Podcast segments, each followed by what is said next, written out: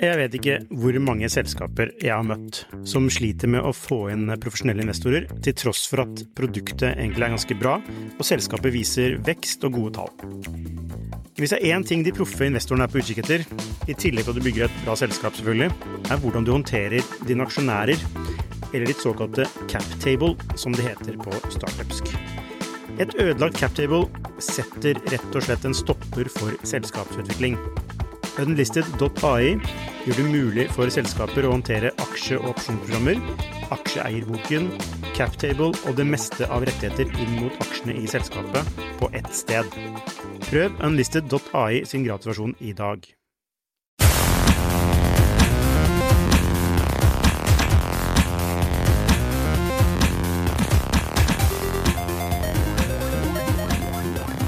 Velkommen til en ny episode i Skifters podkast. Mitt navn er Per Ivar Nikolaisen.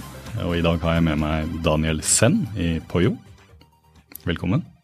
Takk skal du ha. Før vi går i gang med deg og hva for noe spennende du holder på med, så skal jeg bare takke DNB som eh, sponser denne podkasten. Tusen takk. Eh, Daniel, du har hatt en stor lansering denne uka av eh, dette lesespillet. Jeg så deg på TV 2 nå i går, og det har vært en travel uke, skjønner jeg, og det er en travel vår. Men uh, hva er det dette spillet går ut på? Det kan jeg jo si veldig mye om, men uh, kort fortalt så er det jo spill som på en måte uh, engasjerer barna til å trene på liksom, basisferdigheter. Det å lære seg bokstavformene, det å gjenkjenne bokstavlydene og koble det til formene, og det å sette sammen bokstavlyder og stavelser til ord. Det er på en måte kjernen av liksom, treningen og ferdighetene som vi bygger. Men så er det jo puttet inn i et fantastisk fantasiunivers, eh, hvor barna liksom blir eh, inspirert til å prøve å skjønne hva er det dette universet dreier seg om. Eh, og hvor det bl.a. er eh, ni morsomme figurer som har sære smaker på hva de spiser av bokstaver. Og, og, hensikten er jo på en måte å gjøre det gøy å trene lenge, da. Det har liksom vært utgangspunktet vårt, at det liksom, dette er ferdigheter som det tar tid å få på plass. Så hvis det ikke er gøy å holde på lenge, så eh, faller det ikke på plass. Ja, For det er et slags eventyrspill der du beveger deg på, på en sånn plattform og, og sluker bokstaver, og du lager lyder og så osv.? Ja, rammefortellingen er jo på en måte vi, vi, sier ikke så mye til barna i begynnelsen. Men hele historien og rammefortellingen er jo også fortalt som et barnebok. Det er jo eventyr, en eventyrbok som, en måte, eh, som handler om et troll som ikke kan lese. Eh, og dette trollet har da stjålet denne eventyrboken fra leslingene, som er ni vokalfigurer, som da bare spiser sin egen vokal. Eh, og så er han veldig frustrert fordi han ikke klarer å lese denne boken. Og så fanger han alle leslingene. Eh, og spillerens rolle er jo da å redde disse søte figurene fra trollet. Eh, og så ender det opp med at de selvfølgelig Du redder alle disse figurene, og så hjelper du trollet med å lese. Og hver av figurene har da sin bokstav som de hjelper eh, trollet med å lese. Så i praksis så dreier spillet seg for spilleren om å på en måte lete fram ordene i boken. Så på hvert brett så finner du i hvert fall ett ord som du pusler fram inni boken. Så boken er på en måte som et blankeark, helt tom i starten. Og så er barna med på, på en måte å hjelpe trollet til å lese det og finne ut av hva denne boken handler om. Så jeg pleier å spøkefullt å si noen ganger at liksom for, for, foreldre så kan på en måte denne boka være en slags bruksanvisning på hva spillet handler om. For boken handler jo om det spillet handler om. Uh, og inspirasjonen til dette kommer jo fra lærere som fortalte meg at når man skal lese en litt kompleks, lengre tekst for første gang, så er det helt sånn fundamentalt at man forstår Man egentlig vet hva handlingen er. Kjenner figurene, kjenner hele rammen for det og sånn, slipper å streve med det kognitive. Skjønne hva all verden er dette. Så, så, det som er tanken her, er at når de har spilt lenge, i flere uker, så kan, de er, er de liksom på fornavn med figurene. De vet dilemmaet, og de vet liksom hvem trollet er. De vet så mye om dette universet at det er mye lettere å forholde seg til teksten, og at det, det lesetekniske sånn sett blir i fokus. Og dette gikk rett til topps på AppStore i går, så jeg. Ja, det, det var antakelig litt hjulpet av TV 2 også, men uh, det, jo, det, viser jo noe av av interessen for dette her fra foreldre rundt omkring i landet? Ja, vi har jo fått voldsomt bra tilbakemeldinger. Eh, under hele prosessen så har jo liksom det veldig mange snakket Ja, vi har jo sett at det finnes ting på matte, og det finnes noe interessante ting på engelsk, men på norsk så er det veldig lite for barn å, å leke med da, og lære.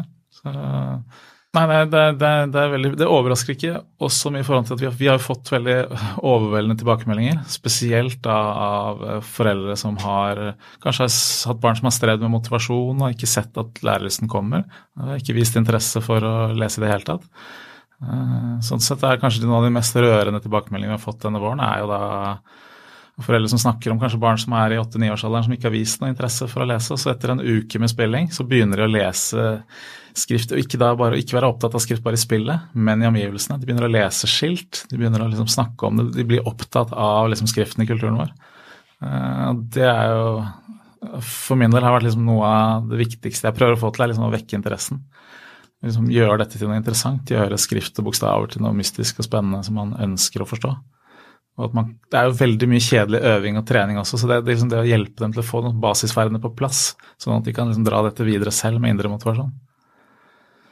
Dette er jo ikke bare noe du er blitt inspirert av fra lærere, dette er jo noe du har opplevd sjøl også, har jeg skjønt? At du, ideen kommer jo fra at du har egne barn? Ja, ideen kom sånn direkte fra at jeg har en sønn som nå er fire år. og som når han, altså han er født med veldig dårlig hørsel, eh, så uten høreapparat så ville han jo ikke hørt mye av vanlig tale. Så hele hans eh, språkutvikling blir, er jo veldig påvirket av at han hører for lite. Så det jeg ble fortalt veldig tidlig, som jeg lærte av bl.a. ved å gå på tegnspråkkurs og den type ting, er at det er mengdetrening som er på en måte nøkkelen til å liksom få klare å holde en følge da, med de som hører godt. Uh, og, så da begynte jeg å lete etter, etter verktøy uh, som vi kunne på en måte ha mengdetrening på, som man uh, jo naturlig gjør for, å, for at barna skal følge med. og da var det jo veldig overraskende at jeg ikke fant noe. Det, jo, det finnes jo pedagogiske verktøy, og det finnes jo mye underholdningsting, men det er jo på en måte et, et verktøy som barna selv ønsker å holde på med e, på egen hånd, eh, fant jeg ikke. Så da var det opplagt å begynne å teste og eksperimentere, se hva som skaper engasjement. Da. Så jeg, jeg, begynte faktisk da veldig tidlig med papirprototyping. Jeg testet ut liksom bare leker. Hva, hva hvordan kan vi leke med bokstaver og ord og, og figurer og, og favne noe interesse? Finne noen liksom spillmekanikker her. Så det var utgangspunktet mitt. Eh, at jeg så at min sønn Fordi han hører dårlig, så ville også det å kunne beherske skriftspråk og kommunisere via e-post og alle sånn, bli veldig viktig for å kommunisere effektivt med andre som hører bra. Så det var utgangspunktet mitt. Men, eh, så da startet jo en ganske lang reise. Vi har gjort mye research og uh, lærte jo også bl.a. når jeg snakket med Dysleksi Norge om at de som hører dårlig, og de som har dysleksi og de som sliter med konsentrasjon, som ADHD og sånn, har på en måte de samme utfordringene knytta til å lære seg å lese. Uh, det dreier seg om at de har en negativ læringsspiral og at de sånn sett har for lite mengdetrening sammenlignet med andre barn. Så hvis de bare hadde hatt samme trene med mengde treningstid som vanlige barn har, så ville de ikke hatt noen utfordringer. Så det var veldig inspirerende for meg å se at liksom, liksom, selv om man har helt forskjellige innganger til problemet, så er løsningen det samme. Skape engasjement tidlig. Dette hårete målet om 30 eh, dager, eh, at man skal lære seg å på 30 dager, eh, det er vel mer Det er på en måte et et uh, mer sånn normalt barn. Uh, da skal du ikke ha dysleksi eller et eller annet sånt noe, men uh, Ja, det, det, for, for, å si det først, for meg er jo ikke antall dager eller antall timer eller så, så, viktig. Det viktige her er jo å få barna til å være selv motivert til mengdetrening. Og så vil det jo variere fra barn til barn hvor lenge man trenger å trene. Det, der vil det være stor variasjon. Og ikke minst så vil det være avhengig av om de er i det man kaller innenfor en sånn sensitiv periode hvor de er interessert. For eh, vi er, jo, vi er jo på en måte veldig interessert i Vi er veldig inspirert av Montessori sin teorier rundt dette. At når barna viser litt interesse, så må de ha mye stimulering. Og når de på en måte ikke viser interesse, så skal man ikke mase på dem. Liksom, så vi tenker at vi både inspirerer til å vekke den interessen, og at vi på en måte har et høyt tempo. sånn at når de er veldig motivert, så kan man lære i et veldig høyt tempo. Og da kan man, hvis man er heldig, gjøre dette raskt. Eh, og der, der, ser vi at noen barn knekker jo lesekoden veldig tidlig. Andre trenger veldig lang tid. og Det er nok fordi at det er indremotivasjonen ikke er vekket. Så det er den vi på en måte prøver å liksom vekke og hjelpe i gang. Trenger man lære når man har dere, da? Absolutt. Altså det, det, er liksom hvor lang er en fisk? Og vi, vi, prøver ikke å på en måte erstatte skolen på noen som helst måte. Eh, det vi eh, det vi ønsker å gjøre, er å på en måte hjelpe til i akkurat den fasen hvor man på en måte går fra å forstå bokstaver til hvordan ord konstrueres. Eh, fordi at det er en så kritisk fase. Og Sånn sett så tror vi at vi kan hjelpe lærere med at vi har et veldig godt digitalt verktøy som de har savnet. Og når det gjelder det å lære å lese godt, så er det en lang reise. Og der gjør skolen en veldig god jobb. Og det tar mange år, vet. Så det vi prøver, er på en måte noe litt snevrere men som vi ser at det er et veldig stort hull i markedet, og som vi ønsker å hjelpe til med. Du kan jo effektivisere deler av uh, opplæringa på den måten? at du, Da får læreren kanskje bedre tid til å holde på med andre ting? Ja, de lærerne og spesialpedagogene som har brukt verktøy, det de sier er at det er en veldig god måte å måte kunne gi det som lekser, eller kunne på en måte si at barna kan jobbe på egen hånd. Og så logger jo vi ferdigheter og hva de kan og ikke kan i spillet, som vi sender som rapporter. og Det er et veldig godt utgangspunkt for lærerne til å kunne jobbe videre med tradisjonell undervisning og se hvor de kan sette fokus. I tillegg så er på en måte universet så engasjerende for barna at det er veldig lett å bruke dette universet som et utgangspunkt for samtaler og snakke om språk, lesing, skriving eh, med barna. Og hvor de da har på en måte et mye mer positivt utgangspunkt for å gjøre veldig vanskelige ting. Og Dette har vi jo testet i klasserommet med lærere. Og da snakke om f.eks. få barna til å skrive veldig vanskelige møbelnavn for eksempel, på de husene og de figurene, hva de har kjøpt til figurene sine. Og de er jo ekstremt motivert til å stave og skrive vanskelige ting fordi at det dreier seg for dem om et spennende eventyr. Mer enn at de skal gjøre noen eh, vanskelige oppgaver. Men du har, jo, du har, jo, denne gruppa, foreldregruppa som du har i Facebook-communityet, og, og, de som nå har lasta ned. Eh, men hvordan opplever du at øvrigheta, som vi, som vi, kaller det, tar imot et spill som det er? Det er jo kanskje tre grupper på en måte som vi ser tar imot dette produktet på litt forskjellige måter spesialpedagogene som har testet dette produktet nå våres, de er jo svært begeistret, fordi at vi, vi, løser på en måte et veldig sånn akutt uh, problem for dem ved at vi gir dem et verktøy som de kan måte gå i tett dialog med de uh, barna som de strever med å skape engasjement og motivasjon rundt lesing, og som da kanskje henger etter. Og hvor det kan være litt ydmykende, rett og slett, når du er kommet i andre tredje klasse og så måtte gå tilbake til det man jobbet med i første klasse fordi at bokstavlyden ikke sitter helt, og du ikke knakk lesekoden kanskje godt nok. Så de er veldig begeistret i forhold til at de ser at vi liksom klarer å engasjere også eldre 10-11-åringer som er villige til å sitte og trene hardt da, over lang tid med verktøyet vårt. Så i forhold til, eh, forhold til dem så er de veldig de er veldig på i forhold til at de kan de har et problem som de kan få løst veldig raskt med, med dette verktøyet. Eh, så ser vi Foreldregruppen er jo sånn sett mye mer sammensatt. Der er det alt fra de som måtte, eh, bare ønsker å liksom sitte, bare å sitte sammen med barna sine og ha en felles opplevelse rundt det liksom å utforske spillet som en lek, og samtidig snakke om det å lære å lese og se at barna sakte, men sikkert knekker det, og at man på en måte føler at man er delaktig i den prosessen det er jo for noen veldig magisk. Vi har jo noen som har kommet til oss og liksom sagt at uh, de er bekymra barna bruker mye tid på iPad. Veldig mye av spill og underholdning de bruker er fremmedgjørende. Klarer ikke å relatere seg til dem. Barna vil ikke lese bøker. Mens dette spillet har vi kunnet sitte sammen og dele. Og jeg klarer å relatere meg til det universet dere har bygd. Dette er noe jeg liksom, jeg syns det ser bra ut. Jeg liker det. Det at vi liksom har et felles prosjekt som vi liksom kan gå og ha det sammen, er, er, en så stor glede i seg selv. Eh, og så har vi de som på en måte kanskje tenker at dette her gir barnet mitt noen fortrinn. Eh, som på en måte er litt sånn proaktive. Tenker vi prøver tidlig og ser hva barnet mitt kan finne ut av. Dem er det jo mange av i dagens samfunn. ja, eh, så, men for oss er det sånn, sånn DNA i selskapet vårt, da, det er jo at vi ønsker at liksom alle skal med. Og det er litt sånn i forhold til eh, at dette tar tid, og barn er forskjellige, så tenker vi at i forhold til alle de tiltakene og løsningene som finnes der ute, og de grep man gjør i forhold til tidlig innsats, så tror vi at dette kan favne en ganske stor gruppe med ja, kanskje typisk de gutta som uh, spiller mye spill, men som ikke helt har skjønt hvorfor de skal være motivert av å lese. De er kanskje mer fascinert av å lage YouTube-filmer. Så er kanskje dette en vei inn, da, hvor de får på plass noen ferdigheter, og så ser de at dette er noe de mestrer bra, og så er kanskje veien til lesing, videre lesetrening, litt mer åpen for de som får læreren deres på skolen og andre settinger. Da.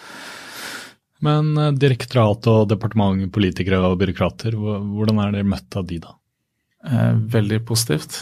De er kjempenysgjerrige. De, de, er, de, de er, jo nå i ferd med å titte på det og vurdere det. Vi er jo i dialog med skoler og kommuner om hvordan vi kan måte, ta dette i bruk. Der er, der er vi, for det å sitte og bruke dette hjemme med noen få barn er jo på en måte relativt enkelt i forhold til det å ha en stor gruppe barn man skal følge opp over tid. Så der jobber vi med noen pilotskoler hvor vi ser på hva er det de lærerne trenger for å kunne følge opp barna, sånn at det ikke bare blir lek, men at det liksom knyttes til undervisningen.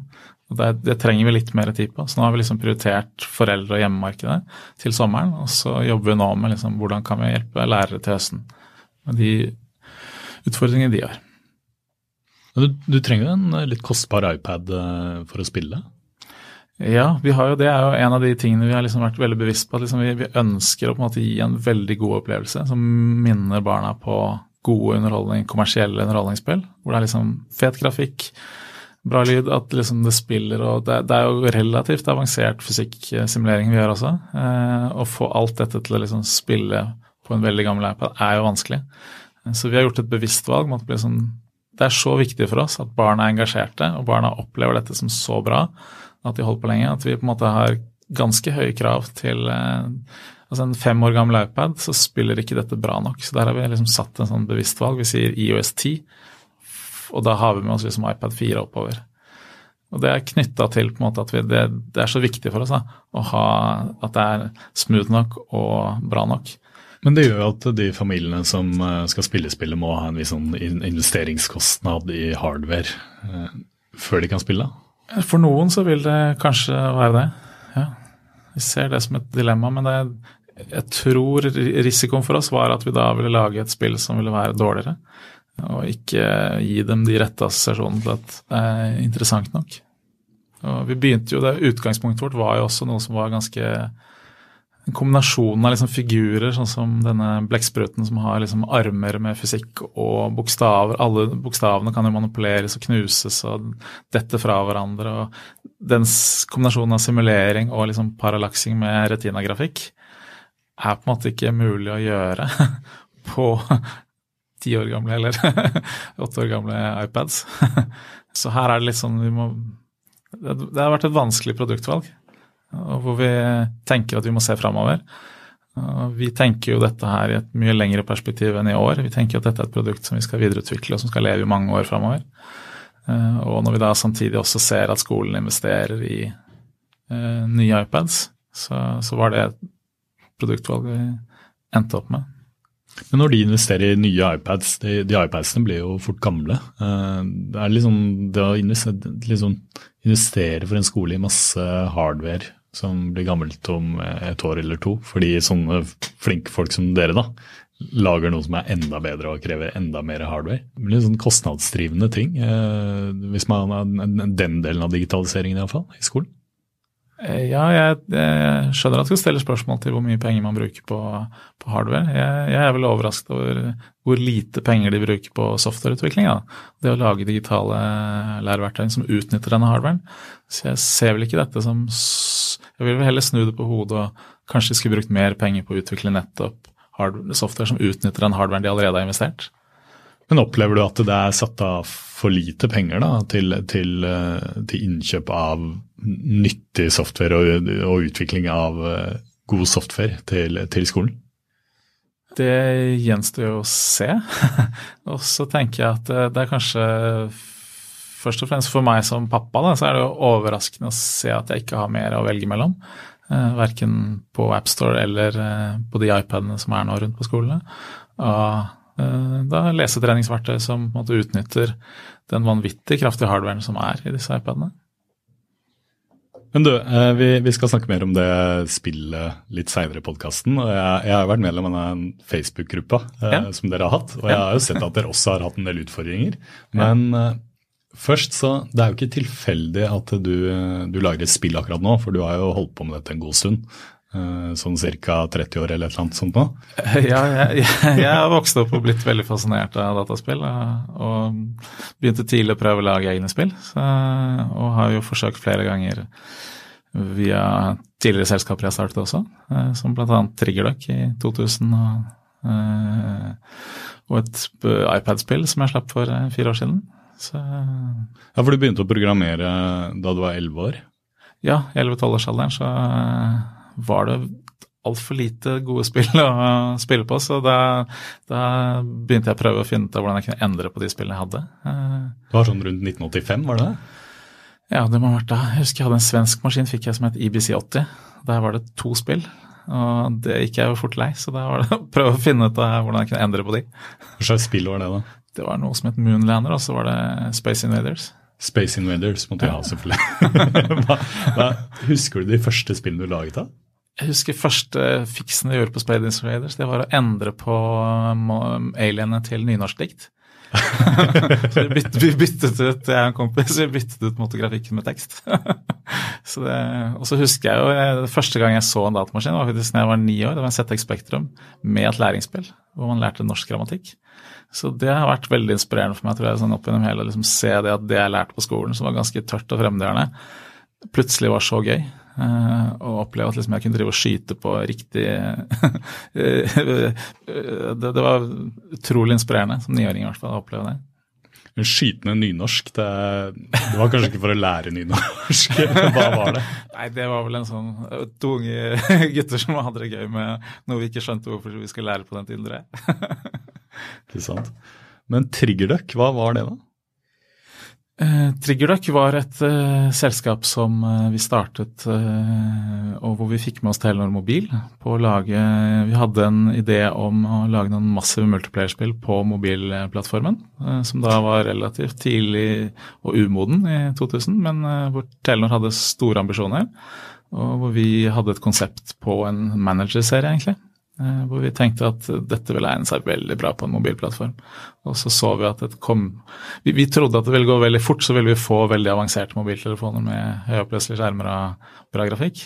Hva var VAP-tidene, var det Dette var på VAP-tidene. Så eh, vi var altfor tidlig ute og hadde god finansiering og flinke folk, men eh, markedet var, uteble jo fullstendig. Så det var veldig, veldig vanskelig å ha noen bare det å bruke VAP-tjeneste på den tiden var jo Det kostet vel fort flere hundre kroner å holde på i noen, en halvtime. Så mm. det var, det var sånn, et marked som måtte ikke fungerte. Men det managerspillet, eh, hva gikk det ut på, da? Eh, vi hadde en serie, som sagt. og Vi lanserte med et, eh, på en, en parodi på, på popindustrien. Uh, hvor man på en måte skulle ta rollen som en manager som skulle liksom litt kynisk eh, finne talenter og gjøre suksess.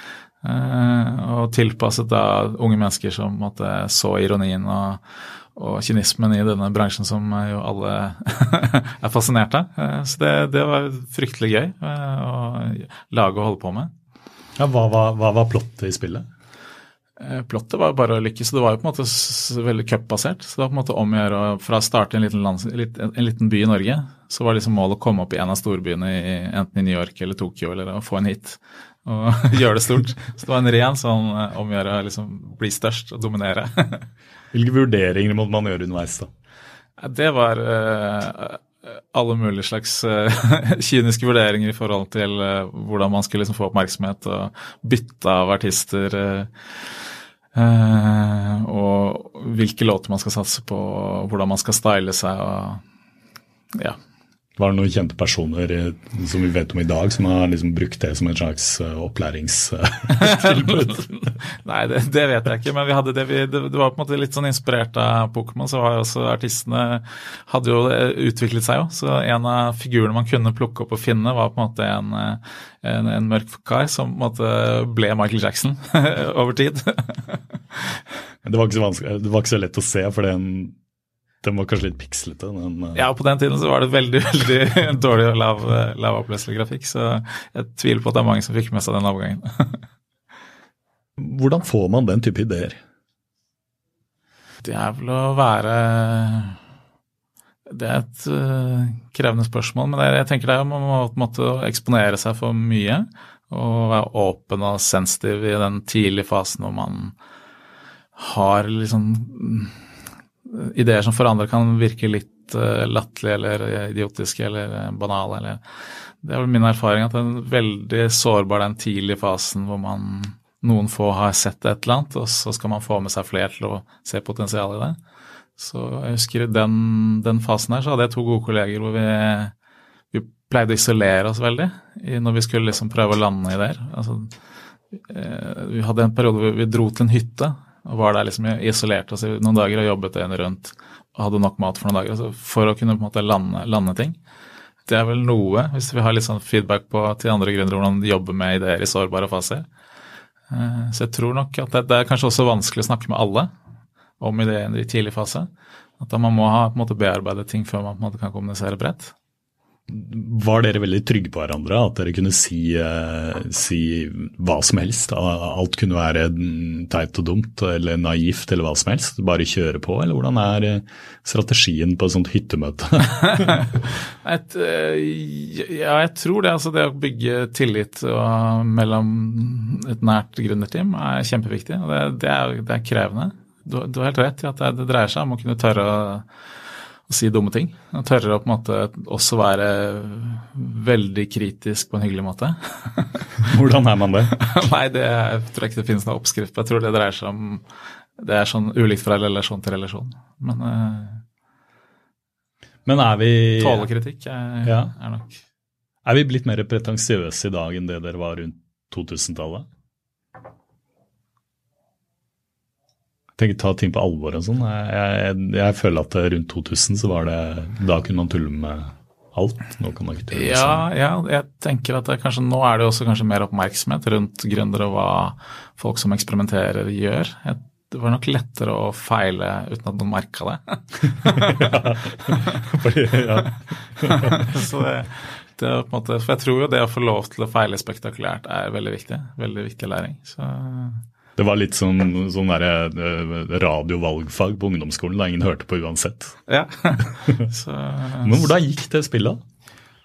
Nei, det gikk jo Altså, vi lagde et veldig bra produkt, som, eh, og vi hadde et godt team, men det var jo ikke noe marked å selge i. Så min erfaring fra den perioden var jo, som har vært veldig lærerikt, er at selv om vi da hadde liksom banken full av penger og et veldig sterkt team, masse bra partnere, eh, når du da ikke har et marked som fungerer, så er det veldig lite inspirerende. Eh, så etter å ha holdt på en stund med det, så, så mister man helt gnisten. Så eh, det har nok preget meg og påvirket meg i forhold til at jeg da har ønsket å på en måte være helt sikker på at jeg lager produkter som fungerer, og at det finnes et marked. Eh, I alle ting jeg har gjort etter det. Er det mange gründere som ikke tenker på den måten i, i dag, tenker du?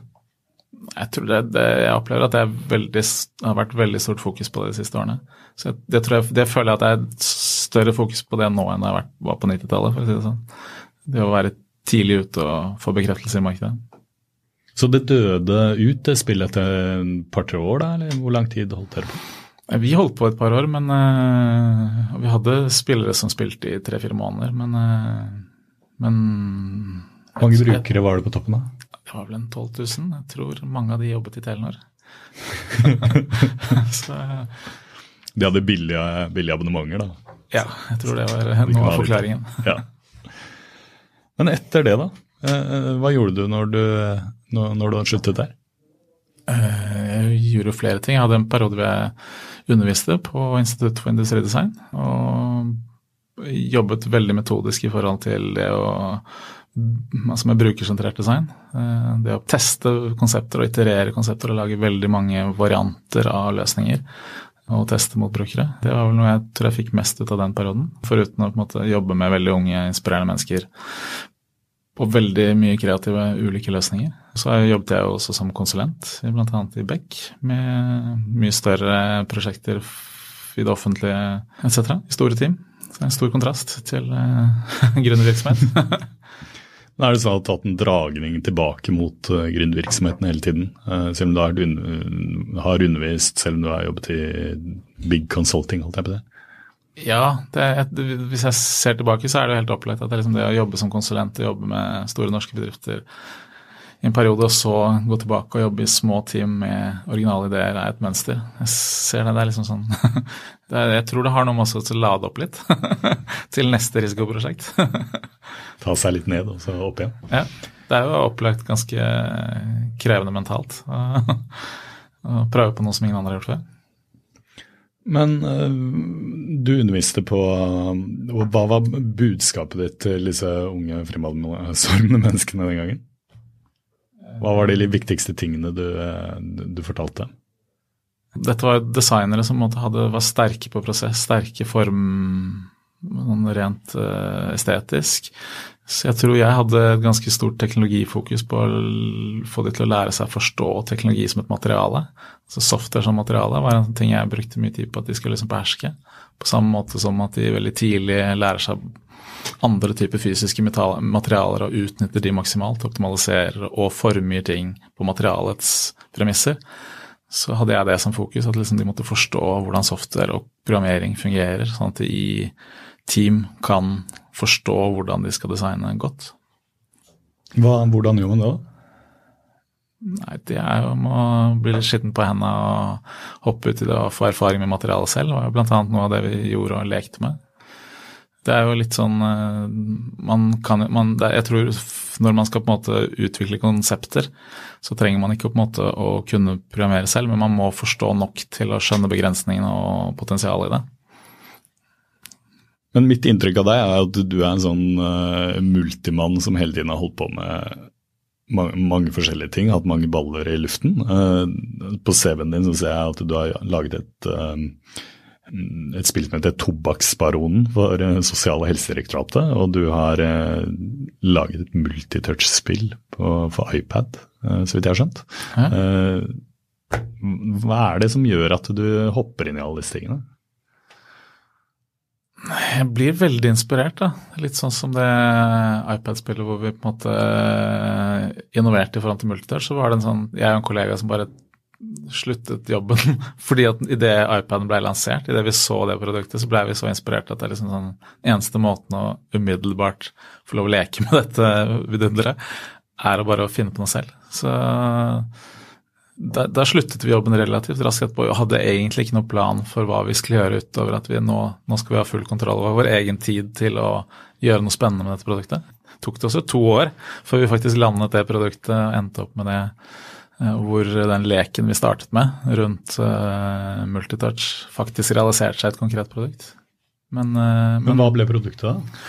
Det var et spill som het Grow Damn som var et physical puzzler. Eh, hvor eh, det originale var vel på en måte at du ikke nødvendigvis bare trengte å bruke én finger, men at du etter hvert sakte, men sikkert så fikk du på en måte flere og flere elementer, så du kunne bruke flere fingre for å styre figurene som for å løse puzzlet, for å si det sånn. Eh, så mm. Hvordan gikk det, da? Det Det gikk Vi fikk veldig gode omtaler. Vi fikk grei oppmerksomhet. Men eh, Og i Norge solgte det ok. Eh, men det å få oppmerksomhet i utlandet eh, på den tiden som var vel 2012-2013 hvor vi lanserte, var ekstremt krevende. Og vi var ikke forberedt på hvor vanskelig det var. Så vi endte opp med bare å gi det ut gratis for å få i hvert fall distribuert det til å glede flest mulig. Men det å selge noe på den tiden var veldig veldig vanskelig uten noen store allianser. Så vi, vi var faktisk i dialog med Electronic Arts som ville kjøpe spillet. Men eh, vi endte opp med å si nei til det og tenke at nå vil vi gjøre noe annet. Hva, hva var den største bøygen eh, og de største, den største forskjellen mellom å, å, å, lansere og selge i Norge versus der ute? Det er vel eh, ha kontaktnettverket. Og det jeg ble fortalt av Electronic Arts i de dialogene jeg hadde med de, er jo også at de har jo personlige møter med AppStore en gang i uken, eh, hvor de viser sine produkter.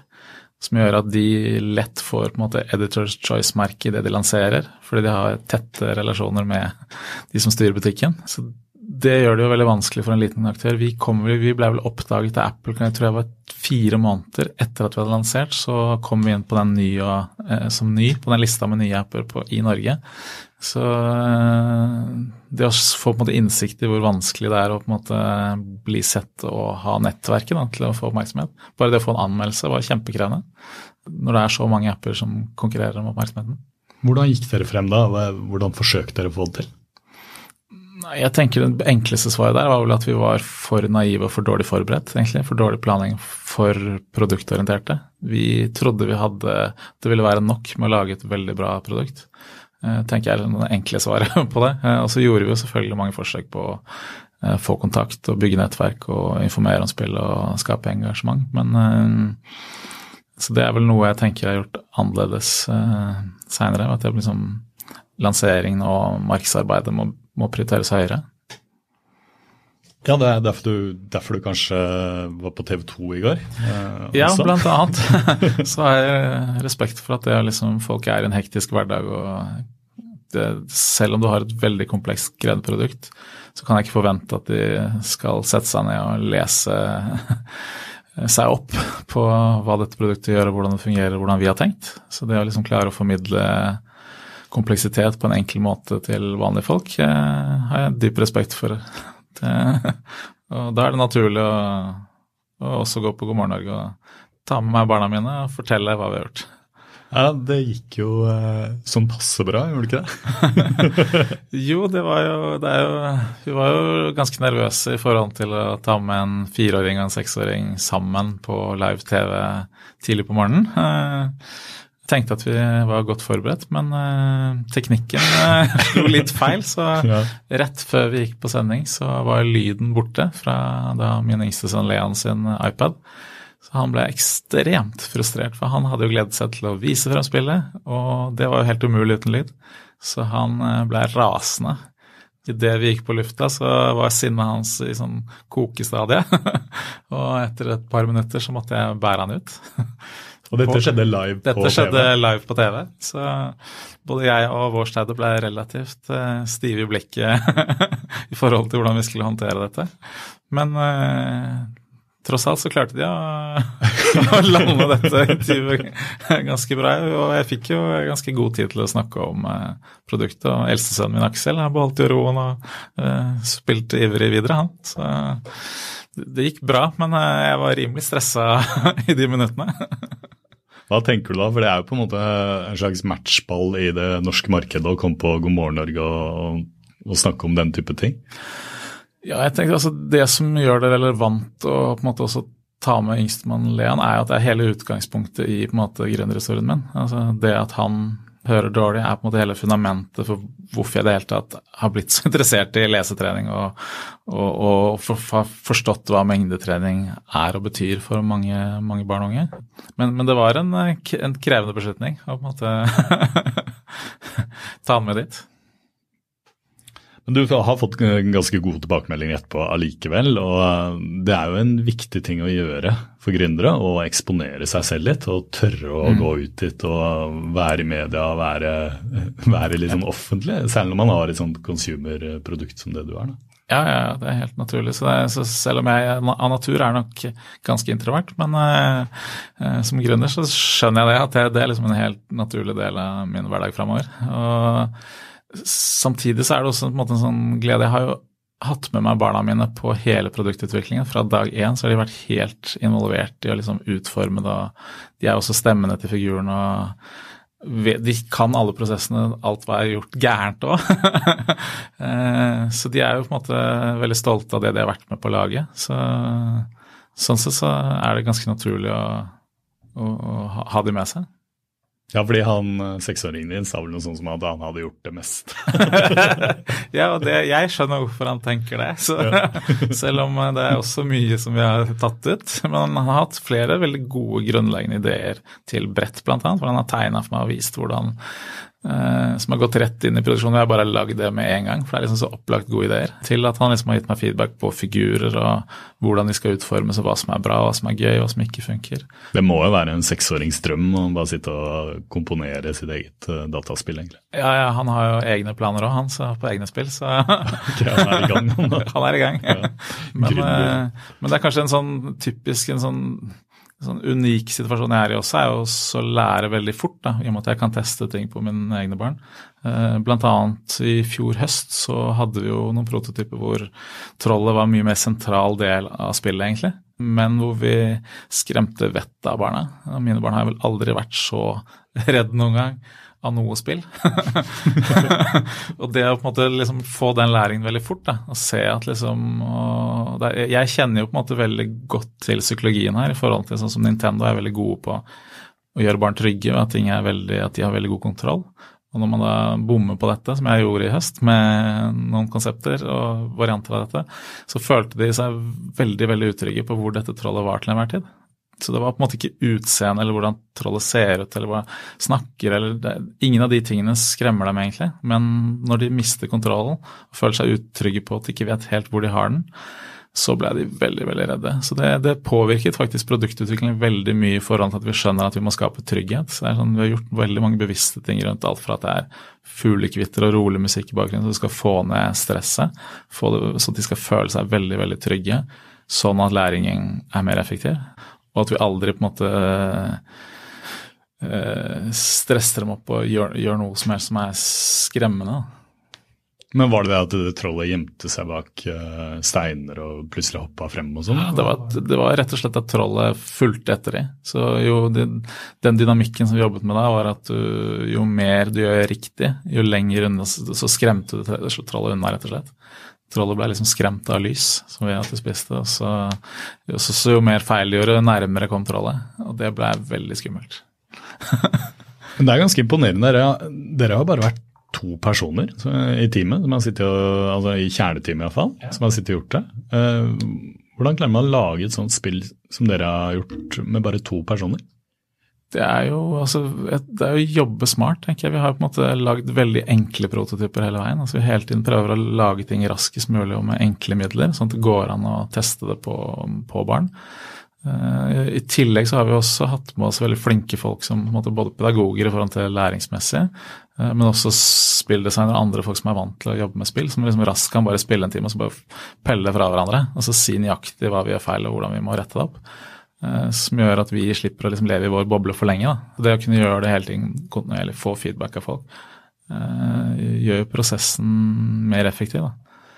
Og det å være få gjør jo at kommunikasjonen blir enklere.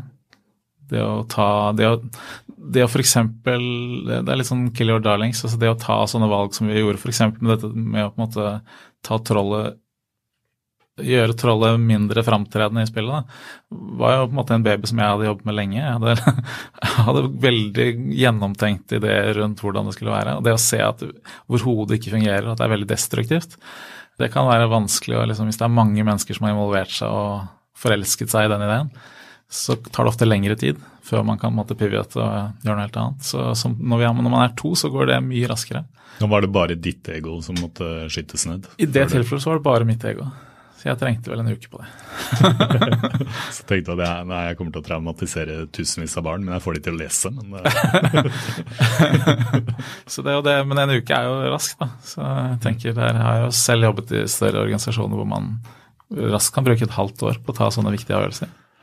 Men selve programmeringen, eh, er ikke det også ganske tidkrevende? Altså bare være to personer på den type programmering, men er det blitt mye enklere i dag enn det det var for eh, 17 år siden? Det er både ja og nei. Jeg tenker det er, det er, opplagt at det er tidkrevende og vanskelige ting vi gjør, men eh, det å på en måte abstrahere og lage små biter og prøve ikke bygge hele, hele spillet Eh, samtidig er jo én nøkkel at vi, vi, har på en måte tatt ut bit, veldig små biter og testet isolert. Det gjør at det er raskere. Så jeg tror det er noe med prosessen vår som jeg tror er veldig effektiv. Eh, I tillegg så er Unity opplagt et vanvittig stort løft i forhold til f.eks. For, eh, for fire år siden så jobbet jeg og da en annen partner med direkte i Xcode. Jeg tenker at effektiviteten vår ved å jobbe i Unity er fort firedoblet i hastighet på å kunne iterere og prototype og teste ut. Bare ved å liksom jobbe i Unity framfor å gå rett i Xcode. Når du sier at dere har tatt ut eh, deler, er det deler av spillet, eller har dere tenkt lyd og bilde hver for seg, eller hvordan, hvordan har, har, dere gjort det? Eh, lyd har vi jobbet veldig seint. Altså, I tidlig fase er det veldig lite lyd. Det er veldig lite animasjon. Eh, veldig lite fancy. Men ja, jeg har Tidligere så har jeg jobbet med bare klosser og firkanter og veldig enkle ting. Helt, helt, banalt enkle ting når vi tester ut. Det fungerer veldig greit når man skal teste det på profesjonelle spilldesignere, men når man skal teste på barn og vanlige mennesker som ikke er vant til å være i en produktutviklingsfase hvor man eksperimenterer, så er min erfaring at det fungerer ikke. De må ha noe kulisser og atmosfære og stemning for å kunne leve seg inn i det nok til å kunne evaluere prototyper. Så der, der er jo også Unity hjelper oss med liksom at vi kan gjøre ting Vi kan gjøre enkle, enkle ting raskere. Da. Sånn at det ser anstendig ut når du tester. Du har tegna alle figurene sånn selv? Ja. Det, alt, er, det, alt er ja, tegnet og animert av meg. Men uh, som jeg sa på den Facebook-gruppa, så har det jo vært bugs underveis. ja, hva, hva, er, det? Det er hva er de største utfordringene der? Uh, altså det er jo også en del av risikoen når man liksom tester mye. og Ofte er at det er jo masse feil hele veien. og Folk blir jo veldig forvirret og frustrert av det. Så det er, en, det er en kostnad som vi også har tatt. at Det er mange brukere som har blitt frustrert selvfølgelig når de tester ting som bryter sammen. Og hvor vi, Selv om vi vet at det kommer til å skje, for vi prioriterer først og fremst å lære. Det er på en måte intensjonen hvordan vi tester. Som er noe annet enn nå når vi har et ferdig produkt som vi går i marked med. Så er jo på en måte, har vi jo fjernet alt av frustrasjon og, og bugs, forhåpentligvis. Det var ikke så lenge siden jeg så et eller annet på den Facebook-gruppa. Er, er, du nå helt trygg på at uh, alt funker, eller hvordan er det å slippe det ut der? Nei, altså 99 er, jeg helt trygg på at det fungerer nå, men, eh, men, med alle release så vil det oppdages uh, nye bugs som ikke vi har funnet, og som vi bare fortløpende bare retter. Så det, det tenker jeg er helt naturlig. Men det, det, er jo dramatisk forskjellig produkt, det vi har nå og det vi hadde for to måneder siden. Vi har skrevet om en del av kjernen nå. så... Hvordan er det å slippe folk inn i den, eh, i den prosessen der? Eh, er det sånn at det er mange brukere som ikke skjønner helt eh, at dette ikke er ferdig, eller? Ja, ja, det tenker jeg det er, helt vanlig. Og spesielt hvis man måtte ikke ha vært med på produktutvikling tidligere. Så, og når produktet ser veldig polert ut, for at det er liksom veldig gjennomarbeida grafikk og lyd og så er vår erfaring at de fleste tenker at dette er ferdig. Og blir veldig overrasket når da ting bryter fullstendig sammen midt inni. Så det, det er en risiko. Det, det, jeg, så det er jo kanskje grunnen til at vi klarer å jobbe fort, er at vi, vi tåler det. da, og på en måte å, å skuffe testerne våre og, og, få fullstendig sammenbrudd. Eh, for det, det, lærer vi mye av likevel. Mm. Hva, er de største, eh, hva har vært de største sammenbruddene som underveis? prøve å tenke det. Med sammenbrudd så høres det dramatisk ut, men det er det er kanskje ta fram ting som kan virke veldig små ting. da, eh, som F.eks. at man ikke kan bruke to fingre samtidig når man puslet sammen bokstaver til ord. Var noe vi på en måte, eh, Det hadde ikke vi testet, for vi som voksne så er det så naturlig å bare bruke én finger. Eh, og at man er behersket å ta annenhver gang. Det var en ting som vi ikke hadde sett i det hele tatt komme. Da. Så det som skjedde når vi testet i påsken, f.eks. med da 80 familier som satt og gledet seg for å leke sammen med og spille dette og lære, eh, og så krasjer det fullstendig. Akkurat når du tar to fingre ned, så bare låser alt seg. Det, veldig, det, var veldig dramatisk i forhold til at det er helt naturlig for barn å bruke flere fingre for mange, og at hvis man sitter to barn, så er det helt naturlig å samarbeide. Så det at det liksom da låste seg på et sånt kjerneting på en oppgave som er krevende, for noen kanskje litt kjedelig, ja. det var litt sånn sammenbrudd hvor vi fikk litt sånn shit, shit, nå må vi det må, det må vi bare rette fort. Fordi at det da var mange som satt klare og var fullt i gang, eh, og fikk denne feilen ofte. Så, og det, det, var påskeferie, og, og, var påskeferie. og de skulle liksom kose seg på hytta? og... Ja. Så det, da, da svetta vi litt. For, og først og fremst fordi vi ikke hadde sett det selv. Så, og jeg er jo så heldig at jeg har en uh, venstrehendt sønn som bruker begge fingre, så vi oppdager ofte mye, mange sånne ting som dette her. Men, uh, men det hadde vi ikke sett. Så, ble det programmering hele påsken? eller? Ja, det ble veldig mye jobbing for å fikse flere av de feilene. Det var, det var, vi hadde den pluss at det på en måte Vi hadde gjort en, noen endringer rett før som gjorde at vi brukte mer minne. Vi hadde ikke optimalisert minnebruken vår som gjorde at også mange hadde problemer med å installere. Rett og slett få det til å fungere. De to tingene var veldig alvorlige for brukeropplevelsen for de som testa. Som ga et veldig dårlig utgangspunkt for noen, eh, men som når vi fikk rettet det opp, så fikk jo vi veldig mye nyttig læring da, som har gjort at vi kan ha bygget det fantastiske produktet som vi nå slipper i dag. Jeg husker jeg sendte en mail eh, rundt de tidene, tror jeg. Jeg tror jeg nesten var akkurat den dagen da det krasja litt. Og spurte jeg du, kan vi lage et eller annet sammen, det er spennende å, å følge underveis mot lanseringen og sånn. Ja, det stemmer. så, så, da prioriterte jeg, jeg å fikse produktet. Nei. og det skjønner jeg, skjønner jeg, godt den ja. dag i dag.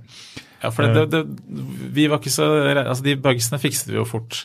Men eh, det mest altså det, Grunnen til at jeg måtte prioritere å endre produktet, var at vi fikk så vanvittig bra læring rundt flyten i spillet. Og hvordan vi måtte endre flyten. Sånn enkelt fortalt så så vi veldig tydelig at det vi hadde tenkt, med at barna skulle spille seg gjennom eh, og åpne boken, den dynamikken fungerte ikke optimalt. Så nå, det vi gjorde, var at vi snudde på det at nå må man på en måte pusle seg gjennom boken for å få spille. Uh, og det gjør at uh, barna både liker spillet mye bedre, og så er det noe med motivasjonen. At er, man er mer motivert for å spille og ha det gøy enn for å pusle fram og, og lese. Så det er på en måte å snu om på motivasjonen der var en helt sånn utrolig Vi hadde hypoteser om dette før påsken, og, men vi visste ikke helt. For vi hadde ikke sett det på mange nok barn. Så det å da plutselig få se det på en veldig stor gruppe mennesker, at dette stemmer Vi var jo også i mange barnehager og skoler og så mønsteret helt tydelig. Og skjønte at dette er noe vi må endre på før vi lanserer det. Så det var det som var grunnen, at vi rett og slett da satt i en veldig intens fase hvor vi redesignet og måtte skrive om en del av kjernen. Så spillet ser kanskje ganske likt ut som det var den gangen, men det er veldig mye under panseret som er endret og forbedret veldig kraftig. Men hvorfor er det så viktig å nå akkurat den lanseringsdatoen? Hvorfor må man jobbe så knallhardt og, og få gjort dette innenfor et uh, tidsrom? Eh, det er veldig lett å bare holde på hvis man har det gøy å lage et produkt. og Det er jo som Pixar sier at de blir jo aldri ferdig, det er bare noen som presser dem eh, til å lansere. så jeg tror det er viktig å ha deadlines. Eh, og for vår del så var det også viktig å nå sommerferien og skolestart. Eh, så det er en vanskelig vurdering, men vi tok en det, det jeg opplever som et veldig modig valg etter en veldig vellykket test nå i påsken. hvor Vi hadde ekstremt mye, mange i familien som spilte veldig mye. Så vi, vi, så på en måte at vi hadde gull, men at det var noe ved dynamikken som ville gjøre at noen barn ville spille for lite, for kort, for øve for lite og øve på feil ting. Da, da ble vi litt stressa, for vi så at dette, dette må vi fikse før sommeren. Det er utrolig deilig å nå ha rukket det, å være der og så se at, uh, at alle barna som vi nå tester det for, de på en måte er enda mer gira og spiller mye mer iherdig og gjør det på den riktige måten. Men du, eh, nå har jo du hatt barna dine i teamet. Men hvordan kombinerer du dette heseblesende gründerlivet der du må sitte og programmere en halv påske eller en hel påske, med, med barne, barnelivet, holdt jeg på å si? Småbarnspappalivet? Ja, nei, det, det, er jo opplagt nå i en sånn sluttspurt, så er det utfordrende. Men jeg er vel Det er flere som har spurt meg om det. Jeg er vel selv overrasket over hvor hvor, hvor, bra det går, egentlig. Det er fordi at jeg kan ta barna mine såpass mye med på det jeg driver med. Jeg, såpass, jeg kan ha hjemmekontor såpass ofte, så jeg kan tilpasse meg også et småbarnsliv uten å jobbe for mye og være borte, rett og slett. Så, men nå i en hektisk fase så er det klart at jeg gjerne skulle vært mer sammen med barna mine enn det man er i en lanseringsfase. Hvor mye jobber du da? Nei, Det varierer veldig Det altså en typisk sånn tidlig utviklingsfase som i høst og sånn, så er det relativt normal arbeidstid. Nå mot lansering så er det mye mer. sånn 80 timer? Ja, sikkert, eh, sikkert det nå de siste ukene. Så ditt tips til uh, gründere, uh, enten småbarnsmødre eller småbarnsfedre, er å finne opp et eller annet som du kan ta med barna på? ja, det er jo veldig hyggelig, rett og slett. Jeg anbefaler det i mai. Det, og de setter jo pris på det og lærer mye av det også. Så. Du, eh, strategien videre nå, for nå, nå har dere lansert, ikke sant. Og ja. så ser det ut som dette går ganske bra i Norge, på toppen i AppStore osv. Eh, men så må du ikke gå på den samme blemma som du gjorde forrige gang. At du ikke får dette ut til den store verden, vil jeg tro. Eh, hvordan eh, ligger opp det løpet der nå? Det er jo, I og med at vi lager, vi lager jo på en måte ikke bare et underholdningsspill, men vi lager et pedagogisk verktøy som har eh, ekstremt god læringseffekt og som vekker interessen. Så vi, vi bruker jo nå det norske markedet til å lære veldig mye og sikre at dette produktet er, er helt optimalt. Så det er også litt sånn bevisst med liksom at vi bare lanserer nå på norsk. Det er jo fordi at vi ønsker å være helt sikre på at vi har gjort det helt optimalt når vi velger å gå til andre språk, som vi planlegger å gjøre til høsten. Jeg opplever vel at dette er et litt annet produkt enn det vi gjorde den gang, så vi er nok avhengig av å bruke litt mer tid eh, før vi går til det engelskspråklige markedet, rett og slett. For det er jo en del jobbing eh, med å tilpasse dette spillet til, til et annet språk. Ja, ja, det er rent, altså rent teknisk så har vi jobbet med det sånn at det er veldig lett å på en måte bare bytte ut ordlister og bytte språk. Eh, men rent men, men, språk er såpass sofistikert og med så mye unntak og rariteter på de forskjellige språkene at her, her, må det tilpasninger til. Så det å på en måte lage nynorsk versjon, dansk, svensk, eh, vil jo være mye lettere for oss enn f.eks. Eh, andre, andre vestlige språk. Og vi har ikke noen umiddelbare planer om asiatiske språk. Nei, det skjønner jeg. Men er, for det, det, må jo være en uh, litt annen måte å tenke pedagogikk på også? Eller er det universelt? Jo, helt klart at det er så Sånn sett så er det mye større likheter med vestlige språk. Men selv innenfor vestlige språk så er det jo altså, Norsk er jo et opplagt vokalfokusert, f.eks. Så, så det, der, der, tenker vi at vi skal um, bruke god tid. Så vi gjør dette riktig. Og, så det å få erfaringer på, på norsk og først er viktig for oss. Vi samler jo nå også en del statistikk, sånn at vi kan eh, se hvordan læringsprosessen går også. Det er vi jo veldig nysgjerrige på. Men kommer dere til å skape dere partnere i ulike land, eller eh, For det er dere nesten nødt til? Ja, det, jeg, tror, jeg, jeg, tror også at vi trenger partnere. Så det er noe av det vi tenker å jobbe med til høsten. Prøve å finne hvilke partnerkonstellasjoner som er riktige for de ulike markedene. Så det er på en måte tre ting som står foran oss nå vi har ikke helt bestemt prioriteringen, og rekkefølgen er litt avhengig av lanseringsfasen òg. Eh, men det å tilpasse produktet mot skoler og på en måte gi lærere det de trenger for å kunne bruke det til store grupper, er én ting som vi ønsker å prioritere høyt, og som vi jobber med. Så er det jo å få lagd en Android-versjon, og så er det flere språk. Og disse tingene henger jo sammen med. Kanskje må vi gjøre både Android og oss tilpasning til skole før vi tar den engelske versjonen. Hvor lett Fordi, er det å switche den over til Android? da? Det er teknisk sett veldig lett for oss, eh, men Android som plattform er såpass fragmentert at eh, vi trenger å få testa det teknisk eh, veldig godt. Og sånn sett så det, det vi gjør nå, er at vi går i dialog med skoler som har valgt Android som nettbrett. Og så tester vi på de først, sånn at vi er sikre at dette fungerer bra på kraftig gode nye Android-brett. Og så skal vi ta en runde og måtte prøve å forstå altså Veldig mange familier har kjøpt veldig billige Android-brett. Og det er veldig vanskelig å optimalisere og få det til å fungere godt nok på de. Så der, eh, der trenger vi faktisk mer tid til å på en måte vurdere hvor vi skal sette lista. Men Apropos lista, og vi, var jo litt inne på det tidligere, da, du, da dere endte opp med å gi bort uh, det spillet du har laget før gratis der ute i den store verden. Uh, den prisen på 199 uh, eh, Nå er det jo mange som allerede laster den ned, men i den app-verden så er jo det i det øverste sjiktet, vil jeg si. Mm. Hvordan fant dere ut at det var nivået dere skulle legge dere på? Det er flere grunner, men hovedårsaken til det er at vi, vi ser at vi prøver å løse et problem. Uh, og vi er såpass Vi har på en måte jobbet såpass grundig og ser på en måte på tilbakemeldingene at vi løser det problemet så godt. da. At, og veldig mange av de kundene vi har og de som tester produktet, de sier jo at dette er, er billig. Fordi at uh, det er så mange som på en måte strever med motivasjonen knyttet til lesing.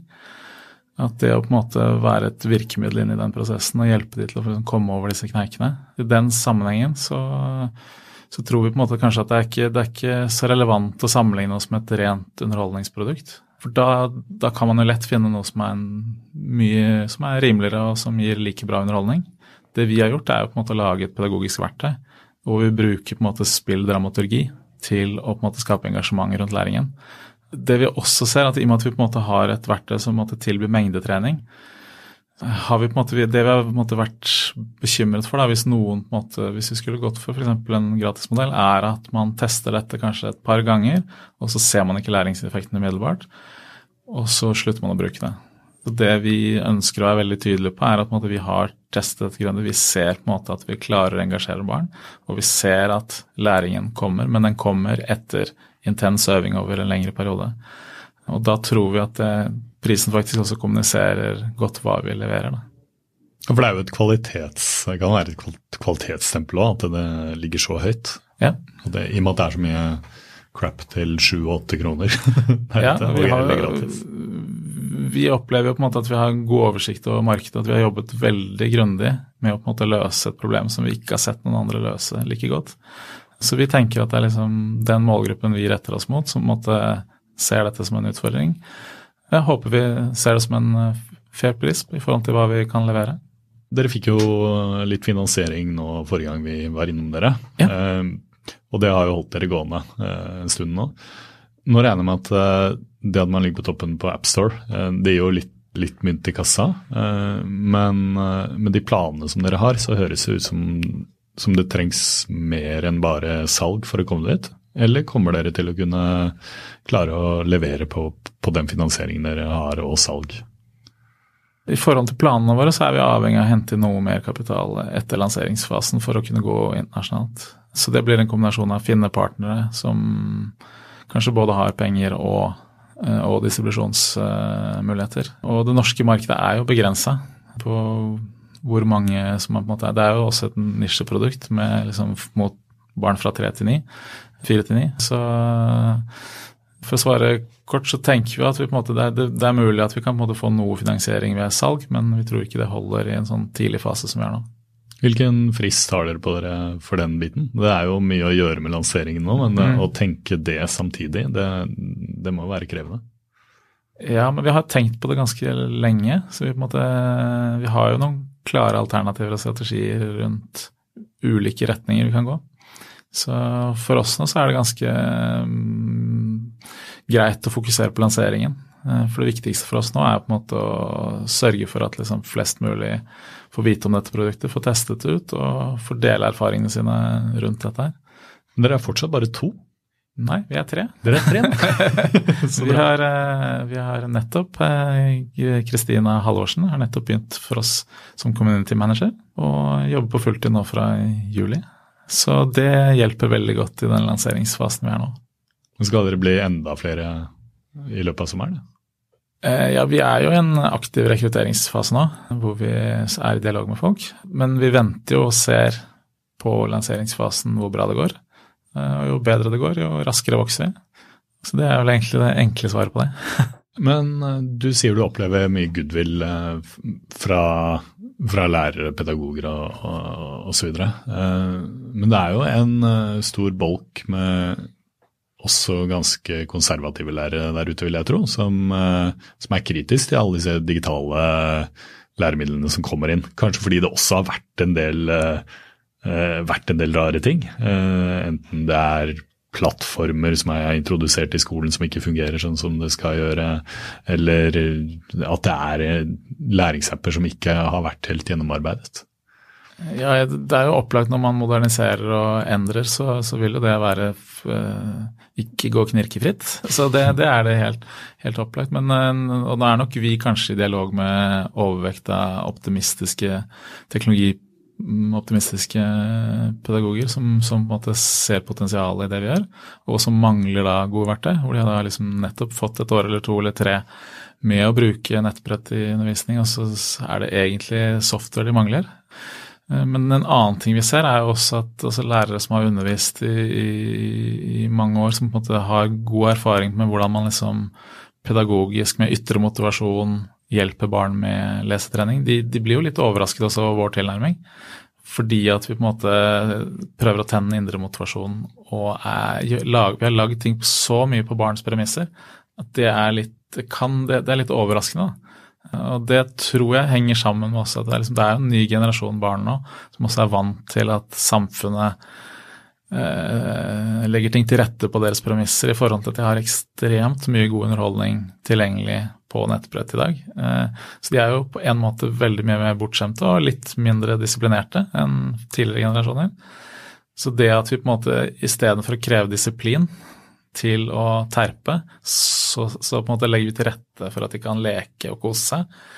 Det er litt overraskende. Det, det er helt opplagt at noen pedagoger, og Der har jeg vært i dialog med mange lærere som trenger litt tid. De trenger å se barna leke litt mer enn en time for å se hvor effektiv trening dette er.